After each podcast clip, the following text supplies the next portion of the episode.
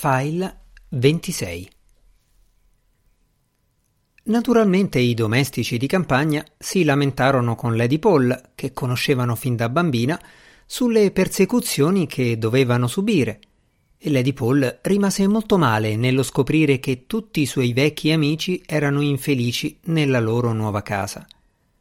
Ma era inesperta e insicura, non dubitava nemmeno per un momento della verità di quanto i domestici di campagna le dicevano, tuttavia temeva di peggiorare le cose. Che cosa devo fare, Sir Walter? Fare? rispose Sir Walter sorpreso. Non dovete fare niente. Lasciate che ci pensi Stephen Black. Quando Stephen Black avrà finito con loro, saranno tutti miti come agnellini e melodiosi come usignoli. Prima del suo matrimonio, Sir Walter aveva avuto un unico servitore, Stephen Black, e la sua fiducia in quella persona non conosceva limiti. Al numero 9 di Harley Street era chiamato maggiordomo, ma i suoi doveri e le sue responsabilità erano di gran lunga superiori. Trattava con banchieri e gli avvocati per conto del suo padrone esaminava la contabilità delle tenute di Lady Paul e riferiva a Sir Walter ciò che vi aveva trovato. Assumeva domestici e operai di sua iniziativa, dirigeva il loro lavoro e pagava fatture e salari. Naturalmente sono molte le case nelle quali a un domestico è concessa una grande autorità in virtù della sua intelligenza eccezionale e delle sue capacità. Ma nel caso di Stephen la cosa era ancora più straordinaria in quanto Stephen era un negro. Dico straordinaria perché non è forse vero che in genere il servitore negro è la persona meno considerata della casa per quanto diligente e intelligente sia? Eppure non si sa come Stephen Black era riuscito a sovvertire quel principio universale. Aveva, occorre dirlo, alcuni vantaggi naturali, una bella faccia e una figura alta ed elegante. E di certo non lo aveva danneggiato il fatto che il suo padrone fosse un politico desideroso di far conoscere al mondo i suoi principi liberali, affidando a un servitore dalla pelle nera la direzione della casa e degli affari. Gli altri domestici all'inizio erano rimasti sorpresi di vedersi sottoposti a un negro, una razza che molti di loro non avevano mai visto. Alcuni, inclini a indignarsi per questo, si erano detti l'un l'altro che gli avrebbero risposto per le rime se avesse osato dar loro un ordine, ma qualsiasi cosa avessero pensato di fare, quando erano effettivamente alla presenza di Stephen, non ne facevano nulla. Il suo aspetto grave, la sua aria autorevole, le istruzioni sensate che impartiva rendevano una cosa naturalissima ubbidirgli in tutto. Il garzone del macellaio, il fornaio, il lampionaio e altre nuove conoscenze della servitù di Harley Street fin dal primo momento si erano mostrati molto interessati a Stephen e avevano fatto un sacco di domande su di lui. Che cosa mangiava e beveva? Chi erano i suoi amici? Dove gli piaceva andare quando era libero. E quando i servitori di Harley Street ebbero risposto che Stephen mangiava tre uova bollite a colazione e che il valletto del ministro della guerra era un suo grande amico e che la sera prima era stato a un ballo di domestici a Wapping, il garzone del macellaio, il fornaio e il lampionaio avevano ringraziato molto per le informazioni. I servitori di Harley Street avevano domandato perché avessero voluto saperlo. Il garzone del macellaio, il fornaio e il lampionaio erano rimasti sbalorditi. Ma come? I servitori di Harley Street non lo sapevano? No, avevano risposto costoro. Il garzone del macellaio, il fornaio e il lampionaio avevano detto che a Londra era circolata per anni la voce che Stephen Black non fosse affatto un maggiordomo, ma un principe africano in incognito, erede di un vasto regno, ed era risaputo che, quando si fosse stufato di fare il maggiordomo, sarebbe tornato laggiù e avrebbe sposato una principessa nera come lui. Dopo quella rivelazione, i servitori di Harley Street avevano osservato Stephen con la coda dell'occhio, arrivando alla conclusione che niente fosse più probabile. Il fatto che gli ubbidissero così prontamente non era forse la prova migliore? Del resto era poco verosimile che uomini e donne inglesi, così indipendenti e orgogliosi, si sottomettessero all'autorità di un negro, se non avessero avvertito distinto quel rispetto, quella deferenza che la gente comunque sente per un re. Nel frattempo, Stephen Black era completamente all'oscuro di quei curiosi ragionamenti. Eseguiva i suoi compiti con la diligenza di sempre, continuava a lucidare l'argenteria, ad addestrare i valletti nel service à la française, ad ammonire i cuochi, a ordinare i fiori, la biancheria, le posate e a fare le mille e una cosa necessarie per preparare la casa e la servitù alla grande serata del banchetto. Quando finalmente era arrivato quel giorno, tutto ciò che la sua bravura aveva potuto realizzare era stato fatto e la casa era uno splendore. Vasi di rose della serra riempivano il salotto e la sala da pranzo e decoravano la scalinata. La tavola era stata apparecchiata con una pesante tovaglia bianca damascata e brillava del diverso scintillio dell'argento, del vetro e dei candelieri.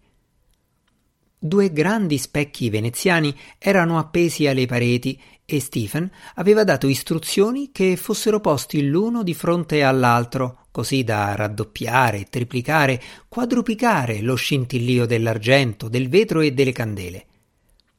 E quando infine gli ospiti sedettero a tavola, si sentirono dolcemente immersi in una luce abbagliante e dorata, come una schiera di beati in gloria. Il signor Norrell era tra gli invitati più importanti. Quale contrasto con il Norrell appena arrivato a Londra. Allora era il signor Nessuno. Ora sedeva tra i grandi della nazione e ne era corteggiato. Gli altri ospiti si rivolgevano di continuo a lui con osservazioni e domande e parevano estasiati dalle sue risposte secche e brevi. Non so di chi stiate parlando. Oppure non ho il piacere di conoscere quel gentiluomo. O non sono mai stato nel luogo che avete nominato. La conversazione di Norrell, la parte più divertente della stessa, era sostenuta da Drolight e dalla Shell, seduti l'uno alla sua destra, l'altro alla sua sinistra, i quali diffondevano tra i convitati le sue opinioni sulla magia moderna.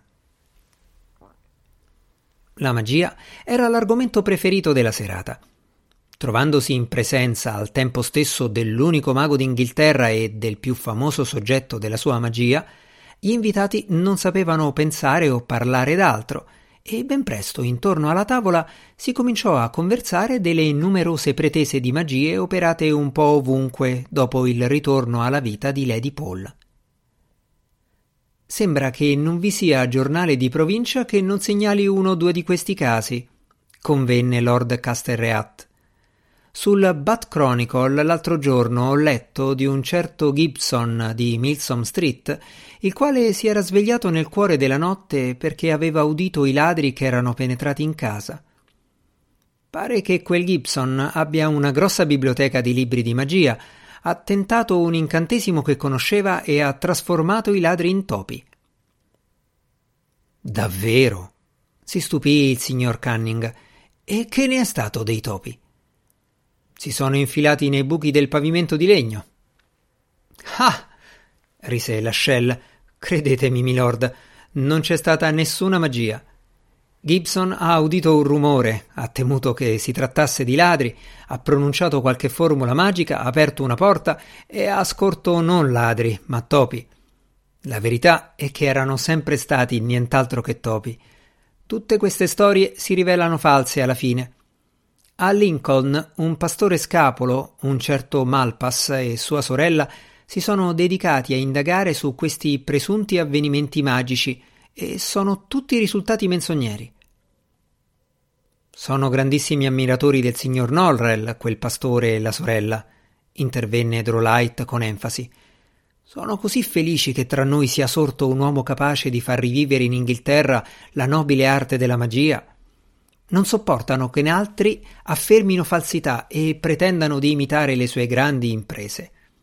Detestano che altri cerchino di sembrare importanti a spese del signor Norrell, lo considerano un affronto personale. Il signor Norrell è stato così gentile da fornire loro certi mezzi infallibili per stabilire oltre ogni dubbio la falsità di quelle pretese, e il signor Malpass e la sorella girano dappertutto a smascherare gli impostori. Credo che siate troppo generoso con Gibson Lascelles, disse Norrell nel suo modo pedante. Non è affatto certo che non fosse in malafede. Come minimo ha mentito a proposito della biblioteca.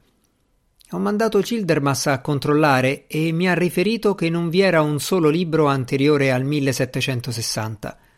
Testi privi di valore, assolutamente privi di valore. Dobbiamo sperare, però, disse Lady Paul a Norrell, che quel pastore e la sorella scoprano ben presto un mago genuino, qualcuno che possa aiutarvi, signore. Oh, ma non ce ne sono! esclamò Drolight.